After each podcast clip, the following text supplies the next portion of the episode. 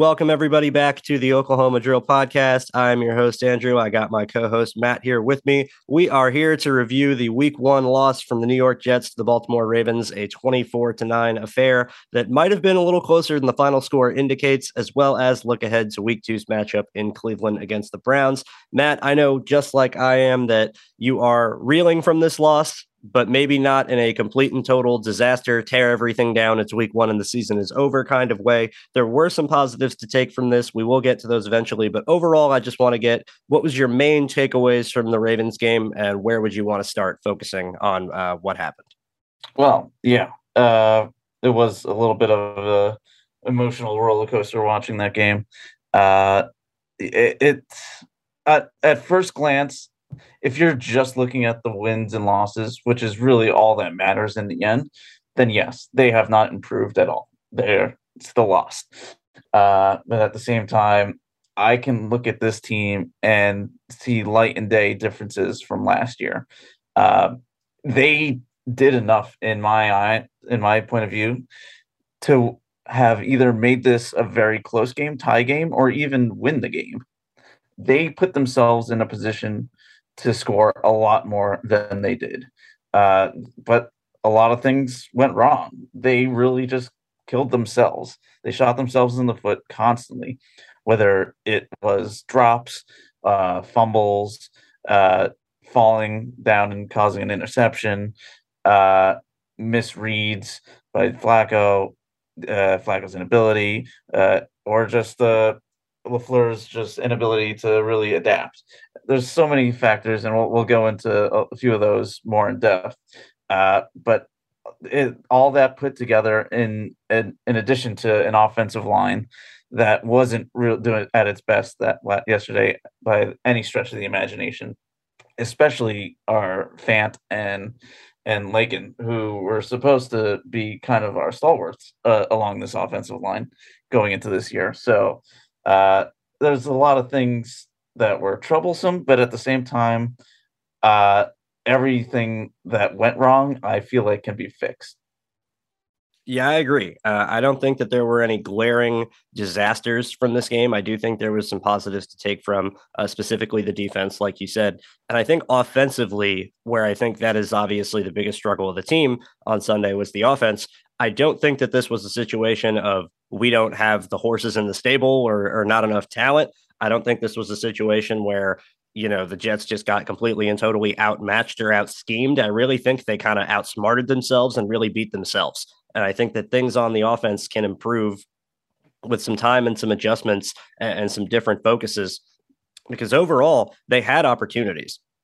This game was very close through most of the first half. I think it was 10 3 at halftime. It was tied through most of the first quarter. I think the Ravens got up by a field goal for a short period of time, but this was a very close game for, for a good majority of the start of it. And it just took until towards the end of the game when the defense was gassed from being on the field so much that they weren't able to keep pace. Eventually, Lamar, as we said last week when we were previewing, Lamar is going to get his. And there was a couple of times when he got his and made some absolutely incredible throws they were able to score points. But this game was not, like I said at the start, it was not as far uh, uh, as as far off as the score may indicate, and there was a lot to take away. Um, I'm looking most ahead, starting on where we can improve, because we'll end on where we can the positives to really take away, and that'll transition us to the Browns game. But where we can improve, I'm looking at the offense, and the first thing I want to talk about, as understandably for everybody, is the offensive line. Uh, this was a a sad performance by the offensive line. And I'm going to understand specifically for George Fant that this has been a heck of a lot of flip flopping for him between left tackle and right tackle and not knowing where he's going to play. And the second he thinks he's established and going to be in one spot, something else happens and they move him back over to the other side. It's got to be a lot. And clearly that affected him uh, in week one. He didn't look comfortable at all, whether it was the run game or the pass game. It was a really, really bad performance from him. But where we need to focus, Matt, is Laken Tomlinson. Mm-hmm. Yeah. Because for how much money Laken Tomlinson is making, for how much he got signed for, for the prestige that he was supposedly bringing, this was unacceptable of a performance. There's no other way for me to say it. This was flat out unacceptable from Laken Tomlinson, and I'm sure Tomlinson would agree. I don't think we're saying anything that that would be controversial or anything else. but whether it was the run game or the pass game, his anchor was was non-existent. People were getting into his chest with way too much ease, and the second they did, he had no ability to reset and counter and kind of position himself in a way to to fight off any of those defensive linemen trying to go through him. Justin Madubuike uh, on the Ravens defensive line just had his way with Tomlinson. And if this offense wants to improve, it's got to start up front and it's got to start with their their highest paid player. Yeah, absolutely. That that really nails it down. Uh, from the get go, the first drive, Laken was on skates constantly. Uh, I counted at least two or three times uh, where he was just pushed right back into Flacco's lap. Uh, and that kind of set the tone for the rest of the day, uh, where the offensive line uh, was just giving up way too much space and way too much to the defense, uh, and not to a lot of guys that you would think.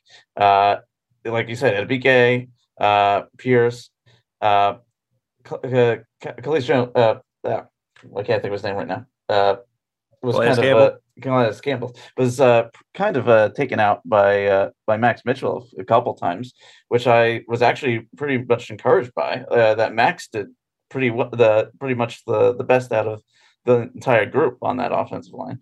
Uh, so there is that. There there is a little bit of a silver lining, but yeah, Laken not really living up to his contract and the hype uh, was a real big letdown. But at the same time, I think maybe Fant uh, not really getting a lot of time next to him. Uh, maybe put him in a position where he wasn't comfortable. I don't know. Uh, I don't know. I, I, hope that everything gets gets fixed because yeah, there's a lot of things I saw in his game that I was not impressed with. I saw his punch not landing, uh, a slow punch that was just very predictable to defensive linemen. They were able to just sidestep it very easily and get right in his pads, like you said before. Uh, everything about him looked pretty mediocre. Um, I, I I guarantee that, like you said, also that he is going to hold himself accountable more than any of us can.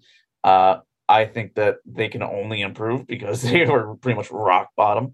Um, so I, I am encouraged by that alone, is that they can't be worse. So if you go from there, then sky's the limit. Yeah, that's that's really the thing. They couldn't really be much worse. Uh, and credit to Max Mitchell because I think as a rookie who didn't spend most of the summer preparing to start, who really kind of got thrown into the starting lineup with a handful of days ahead of the game, you know, and then got a lot of fire thrown on him for uh, being asked about the Ravens front and Calais Campbell in particular and saying, you know, they're good. We respect them, but they're just, you know, other guys in the league. We're good too, and we're gonna we're gonna hold our own. And I thought he did hold his own. Uh, this wasn't an an absolutely amazing, incredible, you know, blow the doors off performance where you know Mitchell is already one of the best tackles in the league or anything close to that. But given the circumstances, given where we expected him to be in his development, I was very, very encouraged with what I saw from Max Mitchell. I think there's room to grow.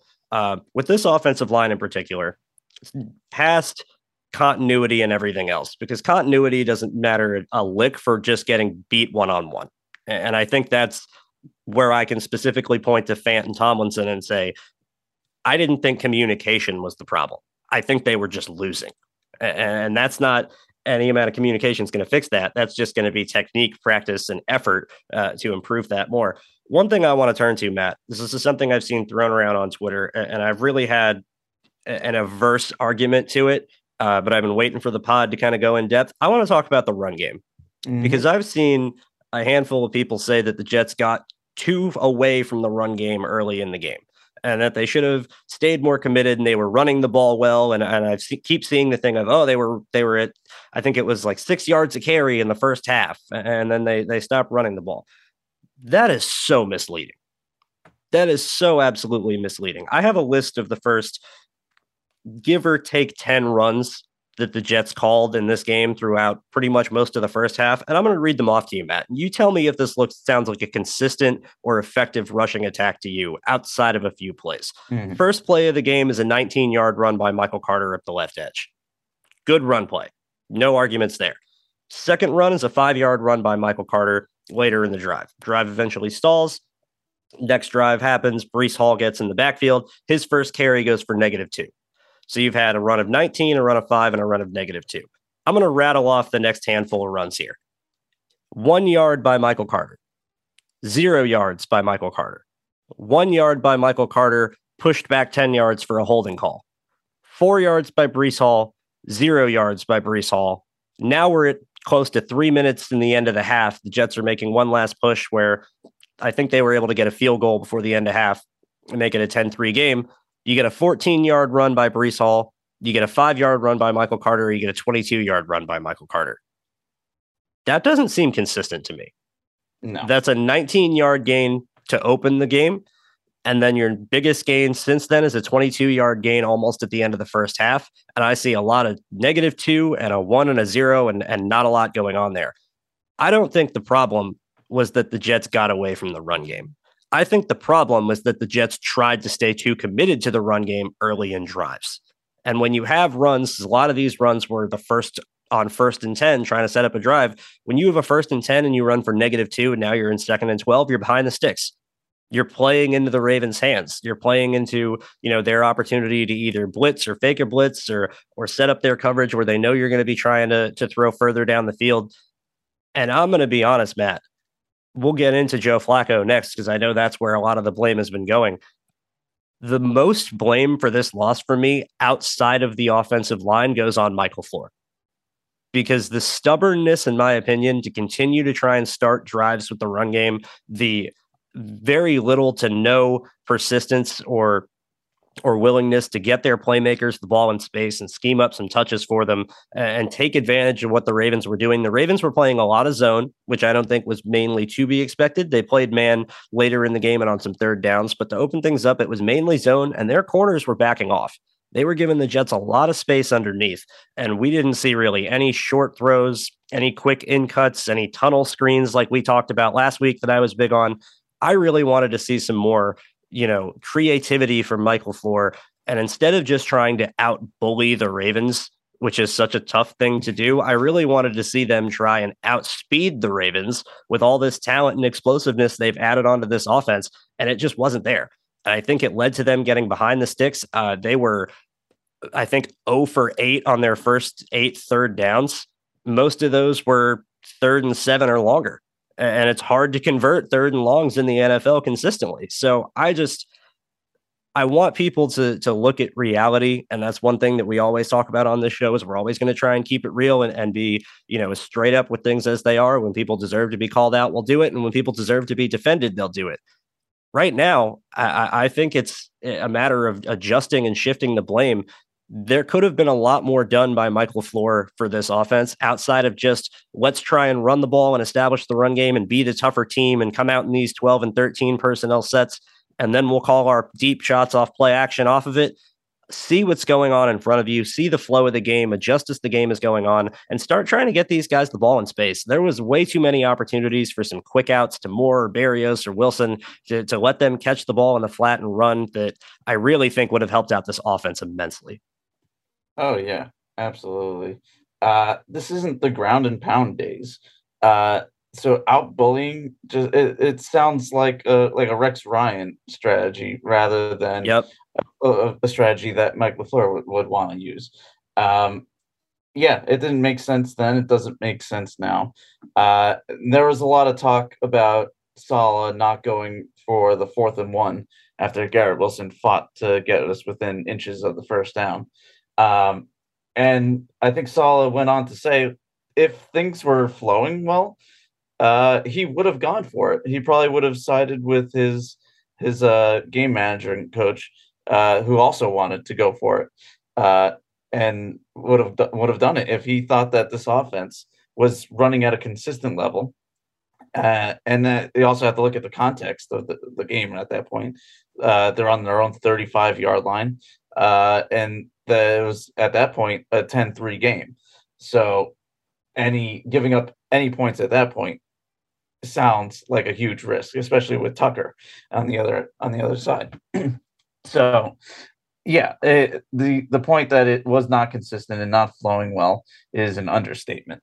Uh, and yeah, it, the only way that they're really going to get this offense flowing to its maximum level is to really utilize what it does best. Like you said, their speed, their twitchiness, their ability to get open, their ability to make people miss in space. Do this, and you got to really accentuate these facts uh, of, of this offense. This is what they do. This is what the, we knew that they could do going into this season. To go why we brought in the guys we brought in. Exactly, and it's kind of why we brought Lafleur in. Also, to be honest, uh, his ability to kind of use guys like these, like the guys that we have right now, in the way that they should be used. Um, so yeah, it's kind of you know square peg round hole kind of thing going on here. Uh, and we can only hope that it really improves for the Browns game. It not hope it needs to improve.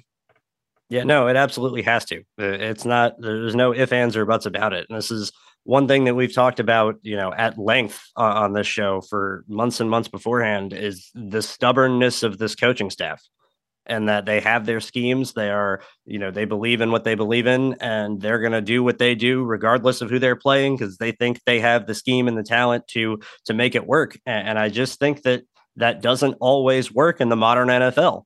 I think you have to you have to stay true to who you are and you have to have an identity. I've talked about that before as well. But you have to be able to adjust on the fly and be multiple in what your identity is. And so for the Jets in particular, we hope that they can have the ability to be that tough ground and pound team and, play bully ball and, use their run game and their running backs to their advantage. The offensive line didn't seem to be able to do that on that day. So rather than try and adjust and and get the ball into these guys in space, we saw one flare screen to Michael Carter and it picked up a first down. We saw very little outside of that. There was a screen to uh, Breece Hall later in the game. I think it was on a second and long, and Connor McGovern got no drive on the defensive tackle, and Breece Hall had nowhere to go. Outside of that, we didn't really see much. We we didn't really see much creativity. We didn't see any jet sweeps. We didn't see any of the the four gadget or trick plays. And I know it's week one; you don't want to be opening up your whole playbook. But there's so much more in this Jets offense and and in Mike LaFleur's bag that we know that he has that we just didn't see. And I really feel like that was it's a it's a failure of coaching. I really don't know how other any other way to say it other than that it was just a failure of coaching when you have all this talent that you amassed, you have all this speed, you have all this playmaking ability yes, you want them to win down the field. Absolutely. That's something, you know, you're always going to look for is to get explosives and get big plays. And with Flacco and his arm strength, you know that he'd be able to get them the ball. But the offensive line wasn't blocking well enough to for, to let those plays develop. And we didn't see enough of an adjustment to, okay, let's get some easy completions. Let's get the ball out of our hands quick. Let's try and and try and generate some yards on first down and get ahead of the sticks. It was just we'll get ahead of the sticks with the run game, and if that doesn't work, then we'll just try and throw deep. I didn't like that approach, uh, and I really think it could have had things go differently in this game if things were done differently. Let's get to the elephant in the room, and that's Joe Flacco. Mm-hmm. Because I think there's a lot of fans that are calling for Flacco's head, saying he was terrible and and this loss is on him, and and he was a, you know a statue in the pocket, and, and, there's so much that he could have done differently. Give us and, and is, yeah, and give us Streveler. I've seen give us Mike White, and and I'm going to be honest, guys. What do you think Mike White would have done differently? Yeah. because because I have no answer for that. I, I'm sorry, I have absolutely no answer for that whatsoever. The Jets' offensive line was getting bullied. The interior of the pocket specifically was getting abused, took away any lanes to step up. Obviously, Flacco is not fleet of foot, and Mike White isn't either. Is Mike White more fleet of foot than Flacco? Yeah, but that's sure. a really low bar. you know, not, yeah, a very we're not bar. we're not talking about much there. Both of them are going to be considered pocket quarterbacks that really need to have a, a some amount of clean pocket in front of them to be effective. I know Mike White can make throws under pressure. Uh, we've seen it in Cincinnati. We saw it again at the start of the uh, Colts game before he got hurt. That's not my concern. But when you're throwing against pressure every single snap, you know, that's it's going to be different regardless of who you are at quarterback. And I didn't see a ton out of Mike White in the preseason to sit there and go, he looks incredible. He looks fantastic. He's getting the ball out of his hands so quick and so decisive that that, that would have been the difference. this is where the de- defending of Flacco comes in and, and, the the shifting of blame to Michael LaFleur. Flacco can't get the ball out of his hands any faster if one, no one's open, and two, all the routes are downfield later developing. If no one's ready for the ball, get the ball out faster doesn't do anything for him. I think I saw a stat that said Flacco had the 18th highest average time to throw uh, through starting quarterbacks last week, which I'm sure fans are, would probably be shocked at and thought it was a lot worse than that. But 18th is give or take middle of the road. I think a lot of that had more to do with the scheme and the play calling than Flacco himself. There were a couple opportunities I saw in, in the times that I've rewatched where could have could Flacco have trusted his receivers and tried to to fit some balls in some early windows and make some plays? Yeah.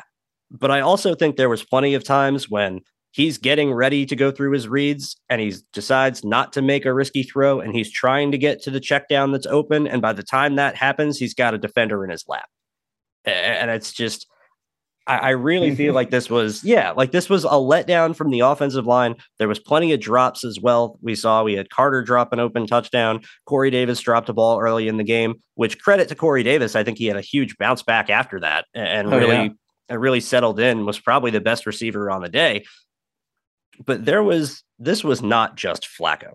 And, no. and I really don't think that replacing Flacco with Mike White or Streveler or anybody else How about even Zach? Made, I, I, I don't think, yeah. I, I, think Zach might have had a little bit of a difference with his mobility and his explosiveness, where maybe he could have made something happen. But on a down to down basis, I, I don't think it would have mattered because I think this had a lot more to do with the offensive line getting beat and the play calling than it did with Flacco outright being bad. I'm not trying to say Flacco was amazing, I'm not trying to say that he was even good but I would not sit here and say that yes, this loss is solely on Joe Flacco and he's terrible and he's washed and, start Mike White and that'll solve everything. If that's what you're thinking in your brain right now, please get that out of your head because it's just not true. Exactly. Uh, you you mentioned a lot of the things that went wrong around him. Uh, and I'd just like to, yeah, just replace Flacco with anybody and then go over the, the mistakes that happened. Would Mike White being in change the fact that we had Conklin fumble us out of uh, contention for a touchdown? Would Mike White in there uh, matter with uh, Hall a fumble taking us out of score at a, a, a, position to score? Would Mike White in there stop uh, by Michael Carter from dropping a touchdown? No. And there's a number of other things. It, it, the list goes on. Does it stop the uh, Greg the leg from missing a field goal and missing an extra point. These were points left on the field, points that we should have had, which is what I said in the beginning. We just couldn't get out of our own way. We shot ourselves in the foot. Uh, and I, yeah, uh, I would go Lafleur. I would go offensive line. Then I would go ball security uh, as the reasons why we lost, yep. and then maybe Flacco. Yeah, Flacco's in the top five, but he's no higher than four. Yeah, uh, there's there is a lot of other things that went wrong. In particular, this is one thing I've wanted to to mention because I haven't seen anyone say this, and I can't fathom why I haven't seen anyone say this because it was clear as day on the TV broadcast copy. Flacco had one interception to Marcus Williams. He's throwing an in cut to Lawrence Cager, who slipped. Cager slips like it, it, he's on the ground. It looks like Flacco's throwing to nobody. No, he's trying to throw to Cager, who's supposed to be cutting across the middle, and he slips and falls down. Now, with the way Marcus Williams was breaking, is it possible that it could have been a pass breakup and and he would have met Cager as soon as the ball got there and you know broken the play up? That's sure. possible. That's right. That's possibility. But I can sit there and from the the grading the quarterback angle, sit there and go, okay, Lawrence Cager's six foot five. He's running an in cut. I'm going to try and put the ball high because it's got to go over the linebacker. It was a little bit deeper down the field of a throw, about 10, 15 yards. So I got to put a little air under it. And I also know that this guy's six five and should be able to climb the ladder and pick the ball up out of the air and make a catch over the middle over defensive backs, linebackers, safeties, etc. That's Flacco's thought process when throwing that ball. He doesn't control Cager slipping. So just like we were talking about, it would would Mike White being in change Carter dropping a wide open touchdown? Would Mike White being in change Cager slipping on an in cut? Uh, is is that Joe Flacco's fault too? I just I, I don't I don't buy it, and it's just It really it's unfair to me, and I feel like it's just Jets fans looking for the easy scapegoat. It really is. Uh, I've seen people go as far as saying the breaking out the compass and protractor and saying it's just geometry, man. There's no way Cager would have caught it either way because look, Marcus Williams had to jump. like, uh, and that's what? possible, but it wouldn't have been a wide open pick, and it wouldn't no. have been this terrible look at Flacco. He's throwing to nobody situation. Cager would have at least been able to maybe fight for the ball. He would have at least been in Williams' way to try and not let him get an easy pick. I mean, there's a lot of Cager different things. Five five inches on Williams, and guess exactly. what? He can jump too. so it, it, this that's a that's just a cop out. It's just uh, an excuse to really trash on Flacco for no reason, really, other than they just want to blame somebody and they don't really know who they should be blaming. Yeah, and I think that's exactly what it is. Is they don't know who to blame, and so the quarterback is always the easiest one to blame. Uh, it's it's we got to be better than that. As as fans, as analysts, as everything, we got to be better than that. We got to be able to look at things for what they are uh, and process things for what they are. Uh, and, going oh, forward, go oh, ahead. Sorry, yeah, one no. more. I just want to reiterate that we are not saying that that Flacco played a great game or even not at all. We're not saying that at all. I, I think that just needs to be stated just because yeah, no, defending Flacco doesn't mean that we are in love with what Flacco did. Yeah. Uh, to to wrap it all up in a bow in one easy sentence, Joe Flacco wasn't good. He wasn't the sole reason they lost. He was far from the sole reason they lost. Yep. I, it's as simple as that for me. That simple. All right, Matt, let's get to the defense because I think there was a lot more positives here. Yes, good news indeed. Um, before we get any further, there's one thing I want to highlight, and I wanted to make sure that we took time to do this. Credit all the credit in the world to DJ Reed. Oh my god, yeah. To learn literally minutes before kickoff of your father passing away. To credit to him for even going out and playing credit to him for even being remotely focused on what was happening in that moment. So I'm not even, we'll get to his performance, which was incredible.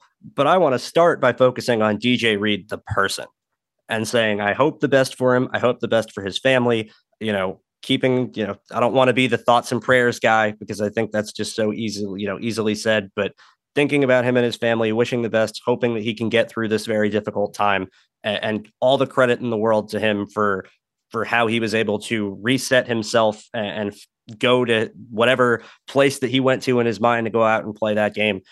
He played fantastic, but credit to DJ Reed, the person first. Yeah. Uh, it, was reminiscent of the Brett Favre game uh, just days before Christmas in 2003 um, when uh, his dad died and he turned that tragedy into triumph. Uh, and it kind of reminded me of that, uh, him going out there and probably having the game of his life in honor of his father. Uh, it, it's, it's touching. It's sad. It's it's it's powerful. It's all. It's everything. Yeah, it absolutely is. And I know this has been well documented at this point, and there were some people that quickly got on him for celebrating uh, his interception when they were down by a couple of scores in the fourth quarter. And then it came out with the story of his father's passing and that he was dedicating the game to him in that play in particular. And I think people kind of backed off that a little bit. I'm going to get, you know, even more in the weeds on this. These guys work so hard. these guys are fighting for their lives. They're fighting for their livelihoods, their families, everything. You make a play, I don't care, you know, unless you're down 60 points, you know, you're, you're down a couple of scores in the fourth, fourth quarter. It's a big game and you make a play, you celebrate about it. I'm not going to get on you. You, that's that shows that you care to me. That shows that you that that it matters. That you that you're still trying. That you're glad in what you did, and you're you know you're trying to be the best player that you can. And you're glad that you just made a play. I, I don't think there's there's much to that. On top of the fact that Reed had even more of a very good reason to be celebrating uh, for the play that he did, his play in particular, to to focus in on that and get away from the the off field side look just specifically at what he did on the field, you couldn't have had a better debut. No. I mean, he was targeted six times. He allowed zero catches. He had an interception and a forced fumble. when targeted, DJ Reed generated a passer rating on Sunday of 0.0. Yeah. Can't get lower than that, guys. You literally right. You he literally could not have done better. Uh, this is about as great of a performance as you could have hoped for from DJ Reed in his debut. Um, I thought he played fantastic. All the corners, I think, really played fantastic. Sauce Gardner on the other side, I thought had a really, really good game. I was um, absolutely amazed that the coaches had so much trust in him to repeatedly match him up on Mark Andrews and man one on one. And they would move him into the slot and he'd be on Andrews in the slot and carrying him down the field or wherever he wanted to go. And he locked him up for a good majority of the game. So this secondary, first and foremost, you know, hats off to them because they did their thing. They really made things tough for the Ravens passing offense and didn't really open many holes. The few big plays that we had, obviously, we'll get to and we'll, we'll break those down, but they were pretty much few and far between. And for the most part, I thought the secondary did a great job. Oh, absolutely.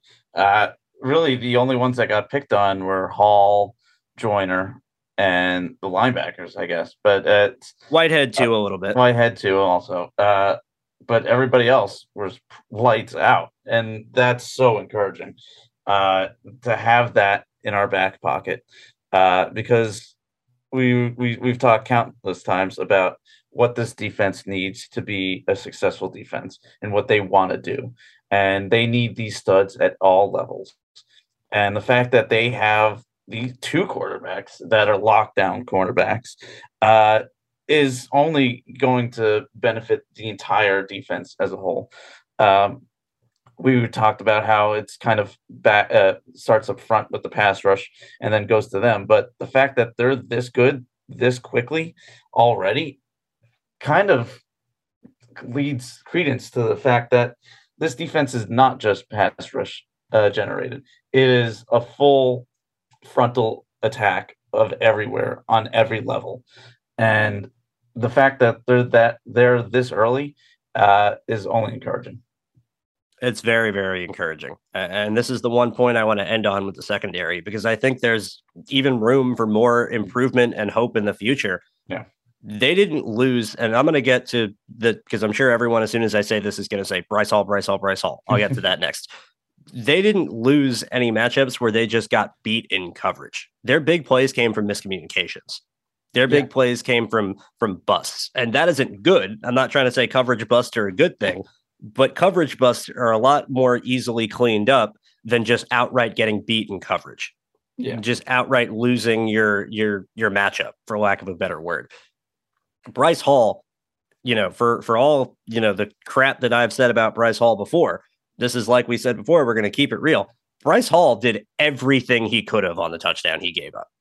Everything. He wasn't beat really by that much. Receiver had about a step on him. Lamar threw an absolute dime. Mm-hmm. It was it was the perfect throw. And for longtime fans of this show, remember when all the way back when it first started, we were breaking down 2021 quarterbacks, and I remember breaking down Zach Wilson. I remember a quote that he said himself about how he would throw back shoulders to covered receivers and complete it seemingly at will. A good ball beats good coverage every time. Yep. There you go, Lamar Jackson. Same sort of deal. Um, Bryce Hall played that uh, about as well as you could hope for. He was close. There wasn't a small window. And then the one thing with him that I was ready to, to turn and say, like, this is where Bryce needed to focus. He did. He fought through the hands after the completion. If you're not going to turn around and make a play on the ball yourself and you're going to play the receiver and, and, hope that you can make a stop. Then once that receiver makes the catch, you want to get your arm in between and try and fight through. Devin Duvernay caught that ball with Bryce arms, Bryce Hall's arm in the middle of him. You know, Bryce Hall was trying um, to break that ball up, and it was just a better catch by Duvernay. So I, I, it's that's encouraging for me. That's improvement. Giving up a touchdown is never good, but it wasn't the absolute dusting that we saw from him in the preseason against the Falcons. This was a lot better of a rep in coverage. It was just a better play by the offense. Sometimes the offense makes a good play too. Yeah, it happens. Uh, yeah, uh, it, you can't really ask Hall to do anything else there other than come away with the interception. But uh, like you said, the perfect throw, the perfect catch will always trump the the perfect coverage. So yeah, it, it is what it is. Uh, the Joyner uh, touchdown, uh, like you said, was just a miscommunication. Um, and yeah, these things can get figured out, and get, hopefully they do get figured out because if they do, then this secondary can be probably one of the best in the league. I think. Uh, they certainly can be. I don't know if I'm going to say best in the league, but I think they one can the easily best. be top half. And I think that they can be good enough to not be worried about and be a strength of the team. I'm not you would say sure. what, like top 15? I think they can easily be top 15. I think there's a good chance that if they continue to improve, they can get to top 10. I'm not going to sit there and say outright best in the league yet. Look out next year because I think a year two Sauce Gardner, another year of DJ Reed, and probably a new free safety. Hopefully now I think hopefully a new free safety, I'll say. You know, now I think you're talking, you know, one of the better units, but but overall, it was a great performance from from the secondary. There was a handful of you know a few issues. Um, the deep touchdown to Rashad Bateman was in cover four, and I know everyone's going to say, "How do you let people get behind you in cover four? Cover four is way more susceptible to deep throws than people think it is because you have you have to have really good communication with your back end. Those safeties, they're basically in the middle of the field. They're playing match coverage and they're waiting for someone to kind of enter in where they're going. And if no one is quick enough in reaction to pick up that receiver that's going deep, that safety is going to have to turn and run real fast, and it's going to be a losing matchup. That's what we saw in that Bateman touchdown. As you had Joyner and Whitehead and cover four in the middle of the field, and Joyner's expecting Whitehead to pick him up. Whitehead is looking somewhere else at a curl route, you know, that's closer. Uh, and as Robert Saleh said, the Ravens were ahead. They were worried about the run game. They got nosy and they kept their eyes in the backfield. It was just miscommunication. That's going to be something that I'm sure they're going to pick up on film. It's going to be cleaned up in the future. And in the next time the Jets run a cover four, you're going to have better communication on the back end. That's going to be improved. Whitehead. Correct me if I'm wrong, but also I think it was uh, Lamar also did a great job of maneuvering the pocket and stepping up and kind of faking a run as well which might have also uh, and that's the other part of it. Exactly. Exactly. And just like later in the game, um, Whitehead gave up a touchdown to Duvernay for his second. Lamar is coming up the pocket. First off, it was a no look throw by Lamar. Like, just so if Whitehead's trying to read eyes and zone coverage, he's already, you know, getting beat by that by Lamar pulling some Mahone stuff. And there was, like we said, pressure up the middle Jackson was able to skirt around and dance. This was a point that we had brought up last week, or I had brought up last week about unbalanced fronts, where the Jets are in uh, one of their overload fronts where they had uh, Lawson on the left in a wide nine, and they had three other linemen kind of to the right of the center onward. And it left this wide open gap on the left B gap, uh, right by the left guard. And Jackson knew if he got pressured, that's where I'm going to step up. That's where I'm going to have my lane. And that's exactly what happened.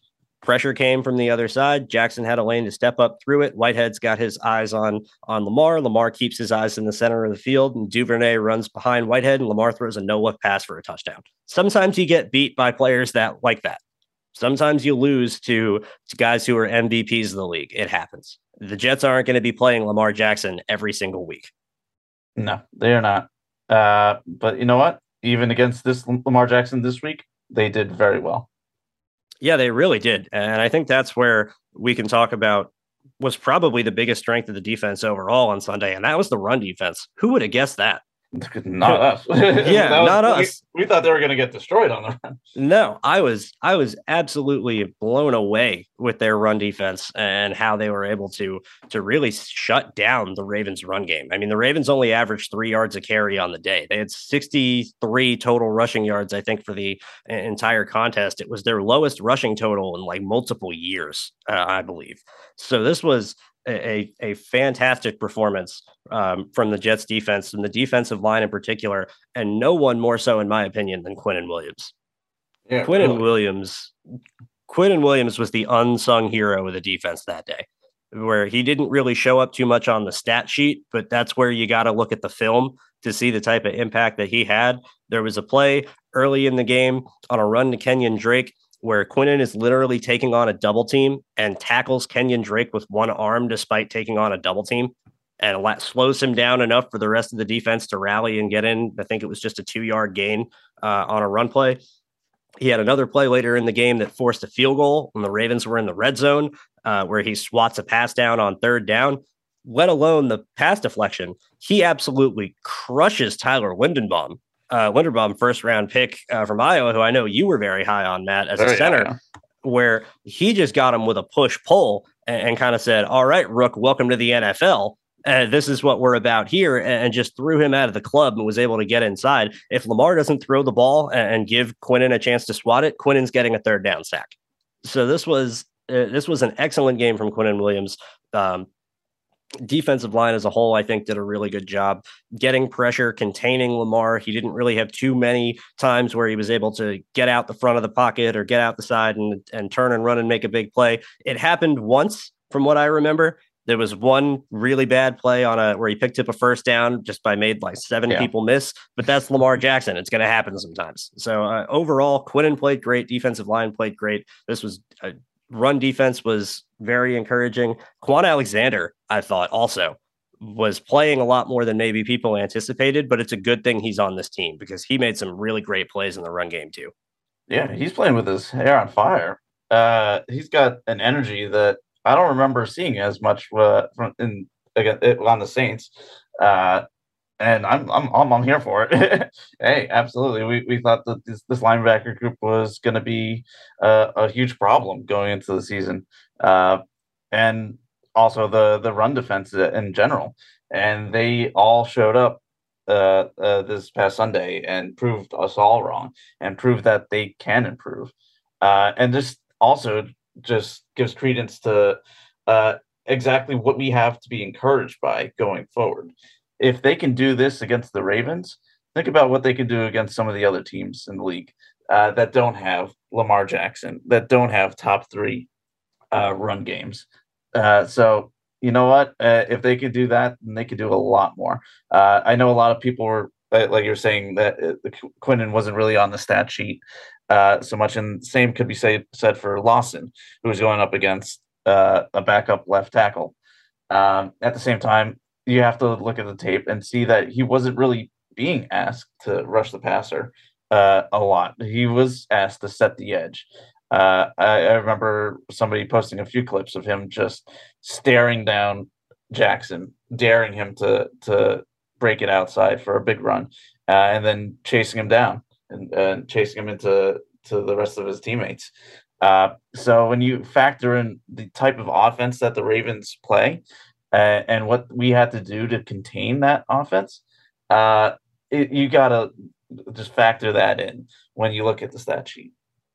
Yeah, and defending the Ravens and their their offense was the goal.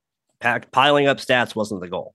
Shutting down the Ravens' offense was, and for the most part, with what the Ravens want to do offensively, they did. And we saw it was indicated by the score through most of the first half this was a 10-3 game at halftime. It was a 3 nothing game for a large majority of, of pretty much the entire first quarter and into some of the second quarter. You know, there was a lot to be there was a lot of concern for what this offense was going to do to the Jets defense, and the Jets defense absolutely showed up and, made things a different game, kept the game close throughout most of the first half. I could not finish any talk about the defense without talking about Jermaine Johnson, though. Yeah. Because he was able to get a sack in his first NFL game. He didn't get any in the preseason, but he had one uh, against the Ravens. And it only counted as a half sack because Jacob Martin had to get in right at the end and steal the other half from him. But this was a Jermaine Johnson sack, let alone what the stats say. This was all on Jermaine. He's going against Morgan Moses. He's in standard seven technique alignment, goes to the outside, gets a good jump off the snap, and he catches Moses leaning. Moses starts leaning forward, and Jermaine is able to take him on, give him a little bit of a sidestep, and kind of swipe around and dip under him. And this is where I, where we talked about Jermaine for months. The the end of this play. This is where everyone, if you want to go back and watch it yourself, people, please go ahead and do. This is why I was so high on Jermaine Johnson because for as big and as strong and as fast as he is, his ability to bend and his ability to be agile and turn corners is astounding. And that's what happened on this play. He gets around Moses, he hits him with the little double swipe, he goes back to the outside, he's able to dip under him, and then as Lamar is stepping up, it's it's one thing like we said when I was this is why I was downer on Aidan Hutchinson. It's one thing to get pressure, it's another thing to finish. Jermaine is able to keep his ankles tight, turn that corner as tight as he can, get around Moses. And even though Lamar steps up, he's able to flatten down fast enough to close in behind him and bring him down for a sack. That's what great pass rushers do. They are able to eliminate corners to make the angle that you have to get to get to that around that blocker and get to the quarterback that much shorter. Their ability to turn on dimes is is really really crucial. And I think this play just showed everything that you want to see out of Jermaine as an edge rusher. This is what he does, and he's only going to continue to do it more. Yeah, uh, one of the things I always loved about JJ when watching his tape was his length. Uh, it shows up in the run in his run defense, uh, disengaging from blocks, but it also shows up in his pass rush, uh, being able to make tackles away from his body, uh, away from his frame. Uh, he was able to chase down uh, Lamar and use his length to really shorten the gap between him and Lamar, and really bring it home. I love what I saw from him. I'm only encouraged going forward. Uh, the fact that how many snaps did he have? I don't think it was that many. And It wasn't to, too many. He played many. when I first just watching the game itself.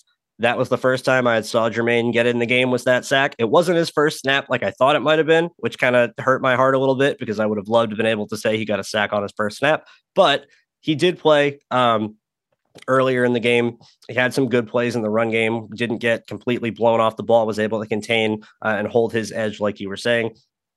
But I this was an encouraging game from Jermaine. Uh, this is this bodes well for the future. I'm excited to see what he does with more opportunities. And there was an interesting point from Saleh today because uh, they were asked about Bryce Huff, who was inactive for this game, and they said that Huff was inactive. They have so many defensive linemen. They made Huff inactive because they wanted to have some more big bodies in on their lineup going against the running attack of the Ravens.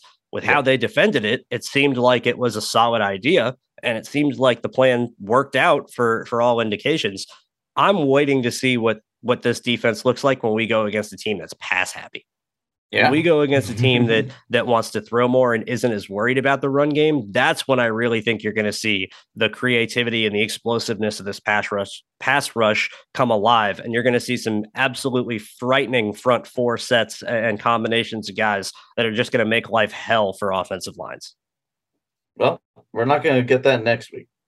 No, no, we are going to get that next week. And I think that's a good transition to look ahead to week two against the Cleveland Browns. This is going to be another game, just like Baltimore, that first and foremost is going to be won or lost in the trenches. And, and I think that we saw the Jets did a solid job defensively of winning the trenches. They didn't do it as much offensively. And I think that's why we saw them lose the game, as well as some creativity from LaFleur, but we went over that. Regardless, if the Jets can't control the line of scrimmage, they're not going to win. And th- that might stand more true for the Browns than it did against the Ravens because the Browns don't have a Lamar Jackson that can scramble around in the pocket and make you know explosive plays down the field or or make seven guys miss on, a pass play and scramble and pick up a first down anyway. They're rocking with Jacoby Brissett. And Jacoby Brissett was by no means amazing uh, against the Panthers in week one, but he was serviceable. He was efficient, didn't turn the ball over. And he was able to do that because this Browns offensive line put out a clinic. This Browns offensive line was impeccable against the Carolina Panthers. They only gave up one sack combined as a team, uh, as an as a unit.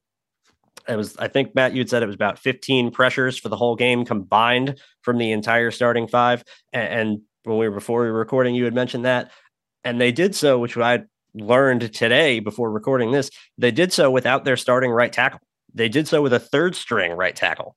Jack Conklin, who's their normal starter, has been out since last year uh, with a knee injury. They're easing him back. He was practicing throughout the week, but they wanted to take things safe and be extra careful. So he was inactive. It's possible that he might be inactive again this next week. His backup uh, Chris Hubbard was also dealing with an injury that kept him inactive. And so they had their third string right tackle, James Hudson, play, and Hudson didn't skip a beat.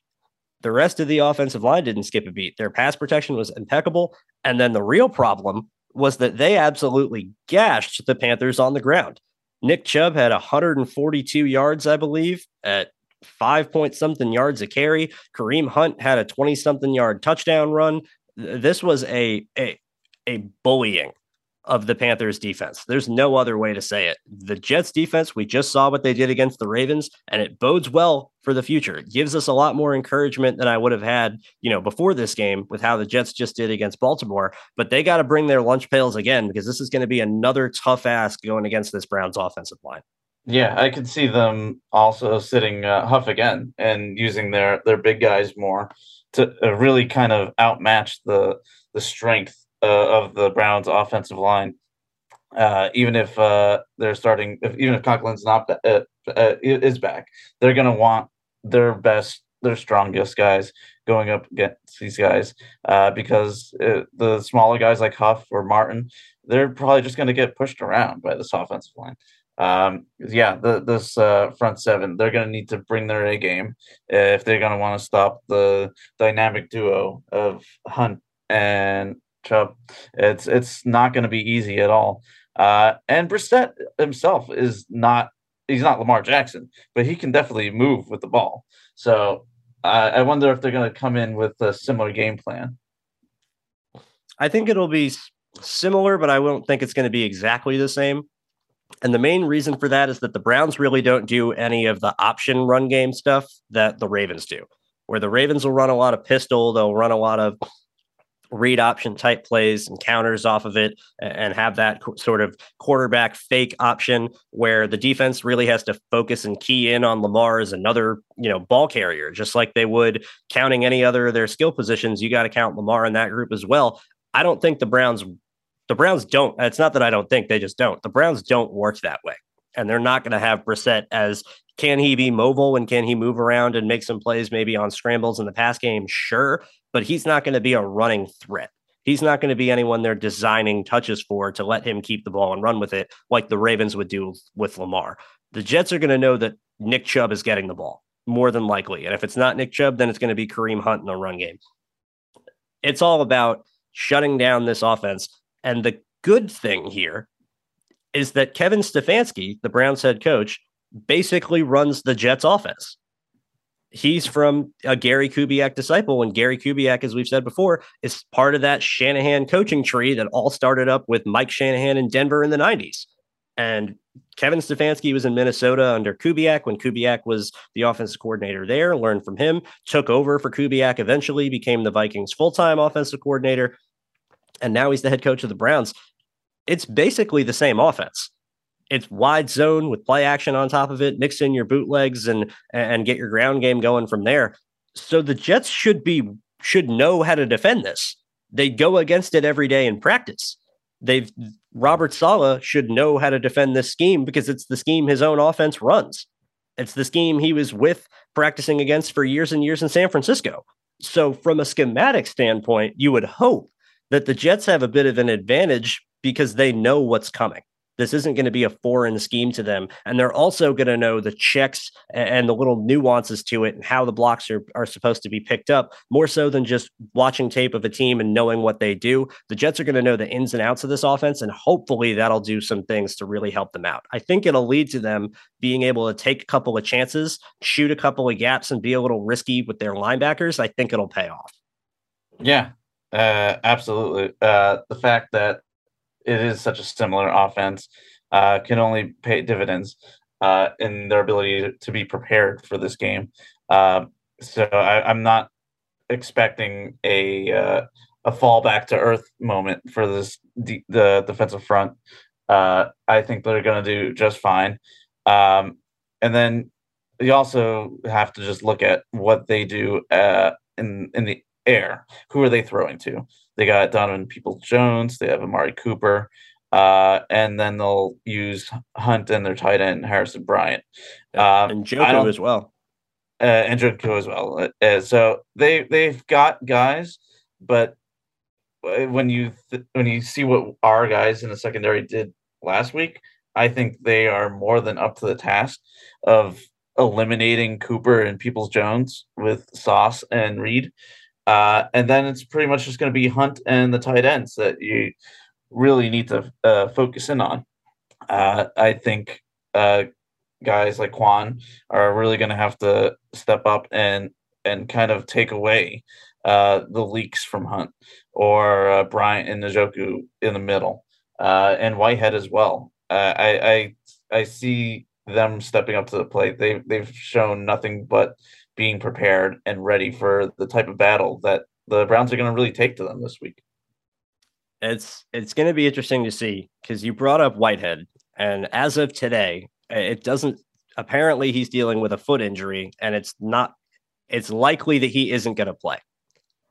They brought up Will Parks from the practice squad and brought him onto the active roster today as kind of insurance.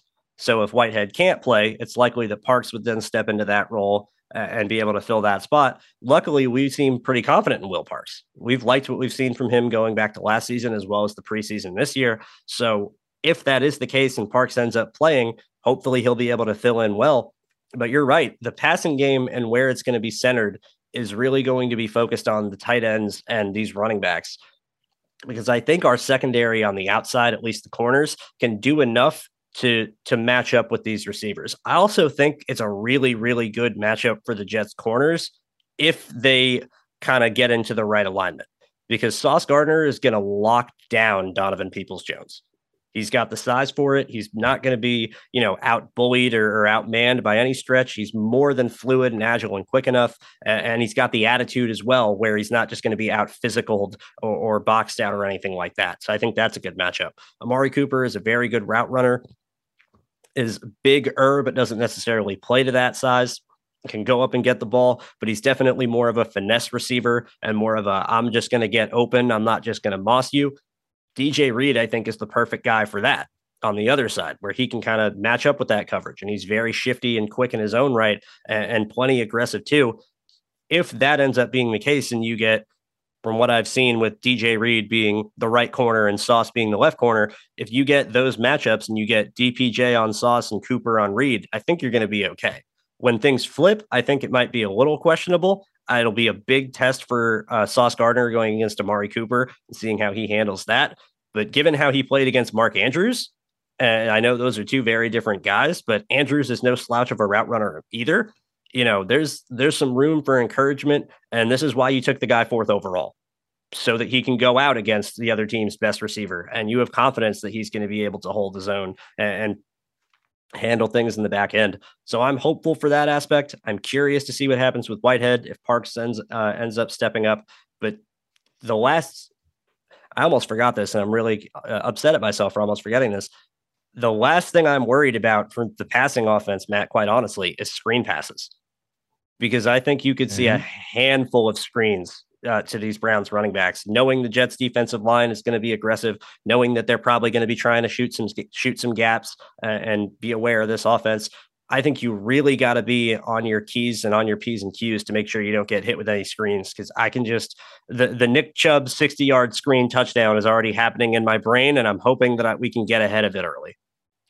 Yeah, I couldn't agree more. That that's a, a worry that I've that that has haunt me since last year when we couldn't stop a screen. Uh, so it would be nice to see. Uh, I, I don't remember if the Ravens threw many screens last week. I think they they did they did a few. They had uh, one I remember that went for a solid gain. Solid gain. I don't remember many outside of that. So we, we really haven't been tested in that arena so far. Um, so yeah, that worries me. Uh, at the same time, I want us to run a lot of screens uh, and really fight the aggressiveness of this Browns defense. Yeah, I agree, uh, and I think that's a good a good way to get into the offense. What the offense can do, they can't do what they did last week. No, for just like we said earlier, I'm going to reiterate that they absolutely cannot go out with the same game plan. The Browns' front is too good. Uh, Myles Garrett is an alien. Jadeveon Clowney is, is, still plenty good in his own right. JOK and Anthony Walker in the middle at linebacker, you know, do a very, very solid job. Taven Bryan, I thought the former Jags first round pick is uh, one of their defensive tackles. I thought he actually had a really nice game against the Panthers. Uh, it's in- interesting to see how he's kind of revived his career. They drafted, uh, they had Perrion Winfrey as an undrafted free agent who I really, really liked um, coming out of the draft this past year as kind of a three tech penetrator who was playing at a position at Oklahoma. And now he's on their roster as well. There's this is a tough front. The offensive line is, is gonna have to improve, and if the Jets just think they're gonna go up to Cleveland and, and try and do the same thing they just did against the Ravens, it's not gonna work. No, it's not. Uh, if, if our offensive line is uh, letting Garrett have the kind of game that uh, he had against Carolina, it's going to be a very long day for Flacco. Um, although, you know what? all that pressure in the first half did force Flacco to change his mentality and his game against the Ravens in the second half, uh, and maybe made him a more effective passer. Uh, he definitely sped up his uh, his his uh, progressions a good amount. Uh, so maybe he's a little bit more prepared for this aggressiveness. And if the offensive line uh, doesn't hold up, and if LaFleur decides to really come back with the, the same offensive uh, profile that he wants to put out there uh, against the Browns, then maybe he's a little bit more prepared for what could be coming at him. You would have to hope so. You would have to hope that Flacco, with all his time in the league and, and the experience that he has, can be self aware enough to go, okay, our offensive line really struggled. I got to try and get the ball out quicker. But like we said, if the routes are all downfield developing routes, you know, then there might not be much he can do about that. And as we've talked about before, Matt, we don't think these quarterbacks can audible. We don't think uh-huh. these quarterbacks can can adjust the play at the line to where if they see a look that they like or they're they're worried that a play might take too long to develop, they don't have the freedom to make a, a change and go against what their coach said. There's a handful of instances where Mike LaFleur will call two plays and the quarterback will have the option at the line to can, as it's called. You know, if you've ever heard the quarterback at the line yell, can, can, can, can, that's what they're doing. They're changing to the other play that was called, but that's an option of two plays, and Mike LaFleur called both of them. It's yeah, not it's the know, illusion of control. right, exactly. It's the illusion of control. It's not outright, you know, audibling or adjusting. Our quarterbacks are never going to be Peyton Manning going out there calling their own plays.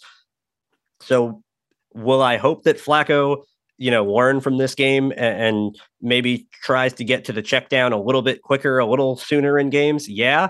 But I also hope that Mike LaFleur learned from this game and learned that he's got to start opening things up underneath uh, and he's got to start getting these guys the ball in space with some quicker throws because it's just not going to have the time for all these deep routes to develop otherwise. And I think that's where I want to focus next because, quite honestly, I think this is the biggest challenge the Jets have on offense this week. How do you stop Myles Garrett? Uh, yeah, yeah, that's a very good question, and right. one that I don't think has ever been answered by any team, not just us. No, uh, if we had those answers, we wouldn't be doing this. We would be we would be somewhere making a heck of a lot more money in a heck of a lot more important position if we could come out here and say with a foolproof game plan of how to stop Myles Garrett. Yeah, I mean, we can throw out what we think they should do. Uh, they could either uh, they could throw some chip blocks at him. They could double team him. Uh, but then you got to deal with everybody else on that defensive line. It's still a very good defensive line besides Garrett.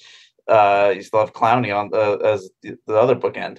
So it's you, you want to pay attention to him, but you don't want to pay so much attention to him that you're really debilitating the rest of the line against everybody else. Um, it, it's it's not an easy uh, solution uh, a problem to find a solution for. It's going to be what it's going to be. Uh, you have to hope that Fant looks a lot more like 2021 Fant uh, and really shows up and kind of locks him down or does his best to lock him down. Like we are saying with uh, Lamar Jackson, we kind of uh, limited what he could do on the ground, but there's no way we could stop him, and we didn't completely stop him. Uh, the same could be said for Garrett. He's that good that no matter how good you you can uh, throw a game plan at him, uh, if it could work for ninety percent of the game, uh, that extra ten that ten percent that's left over is going to be him uh, causing havoc. It, it's it's just the way it's going to be.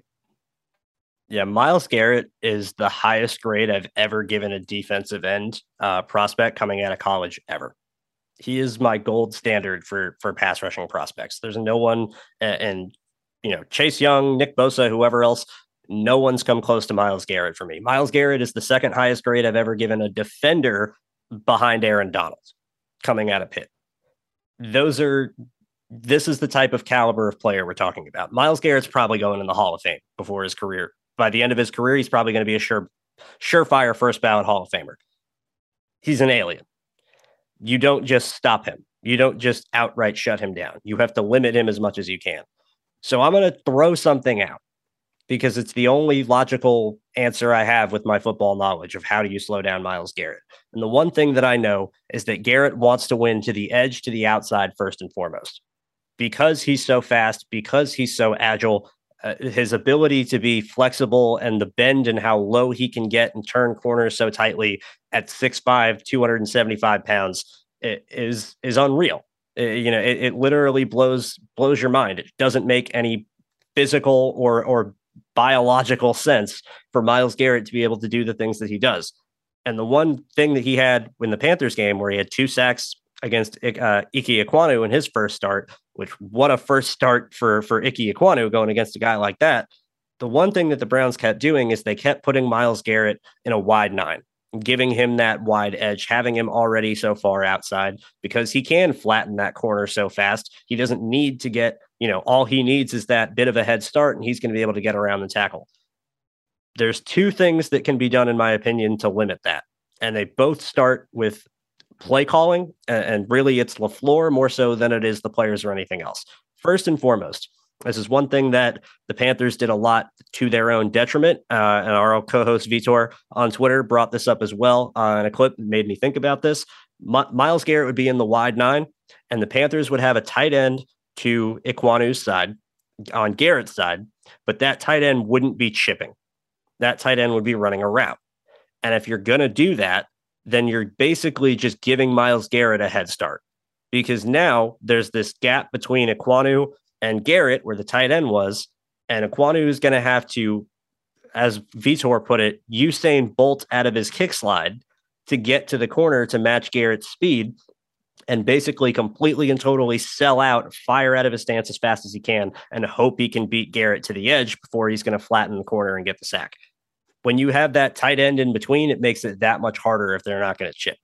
That said, I don't think just chipping Myles Garrett is the answer either. I, I, don't think it's as easy as oh we'll just give him a bit of a help and and give him a chip and slow him down and that's going to be the, you know the end all be all. I don't think that's what you do. I think you stop Myles Garrett by putting a tight end or let me rephrase that. You slow down Myles Garrett. there we go. By putting a tight end on the other side if it's going to be the offense is right, and that's what it'll be, and you double team it. You have Fant as your left tackle. You tell him, fire, get to the outside, use your athleticism, sell out for that outside move, and we're going to have Laken watching the inside lane. You can't just completely, if you're in single, uh, if you're single blocking as a tackle, you can't always just completely and totally sell out to the outside. You're going to leave the inside lane wide open for inside counters, and that's not going to do you any good either. But if you have Lake in there and his whole job is watch the inside gap, and if Garrett tries to go inside, then that's when you smack him on the side of the face when he's not looking. I think you can do something to slow him down that'll also give Fant the freedom to get out of his stance faster, to sell out to that outside move, and hopefully get to his spot before Garrett can beat him to it. Again, easier said than done. And with how those two in particular played last week, you're putting a lot of faith into probably the two worst members of your offensive line right now. So uh, this is going to be, quite honestly, I think this is where the game, if I'm looking at keys to the game and where the game is won and lost, it's getting your ball, getting the ball to the playmakers in space offensively, getting the ball out faster so that Garrett doesn't have as much time to go around that corner. And it's doing what you can to double him and prevent him from going around that corner. If those two things can't be done, the Jets offense has no shot. Yeah, it's it's that simple. Uh, yeah, uh, uh not much can I can really add to that. It's it's what we have to do. Uh, if not, then it's going to be a long day. And I'm kind of glad that Zach is maybe missing this game uh, because it could be an ugly one if uh, we don't do that. It could be very ugly. Uh, if this offensive line has a repeat performance like they did last week, this is going to be a rough game for Joe Flacco. That's all I'm going to say. Is is God bless Flacco because he's going to be sore next Monday uh, mm-hmm. if this offensive line doesn't hold up. Matt, let's get into score predictions before we go ahead and get out of here. I led things off last week, so I'm going to let you take the reins to start this time. All right. Um, I think our uh, front seven uh, is going to do uh, another great job at stopping the run and really forcing Brissett to take to the air uh, and beat our, store, our star cornerbacks. Uh, and I think the secondary is up to the task and, and really uh, taking away what they want to do. Um, and that will kind of lead to a defensive battle uh, because I th- think that it will be hard. It will be tough uh, sledding for this Jets offense to really uh, put a lot on the board against this Browns defense, against that pass rush. Uh, but I think they'll do enough. I think that they make the improvements that they need to make improvements on. Uh, I think they'll take better care of the ball.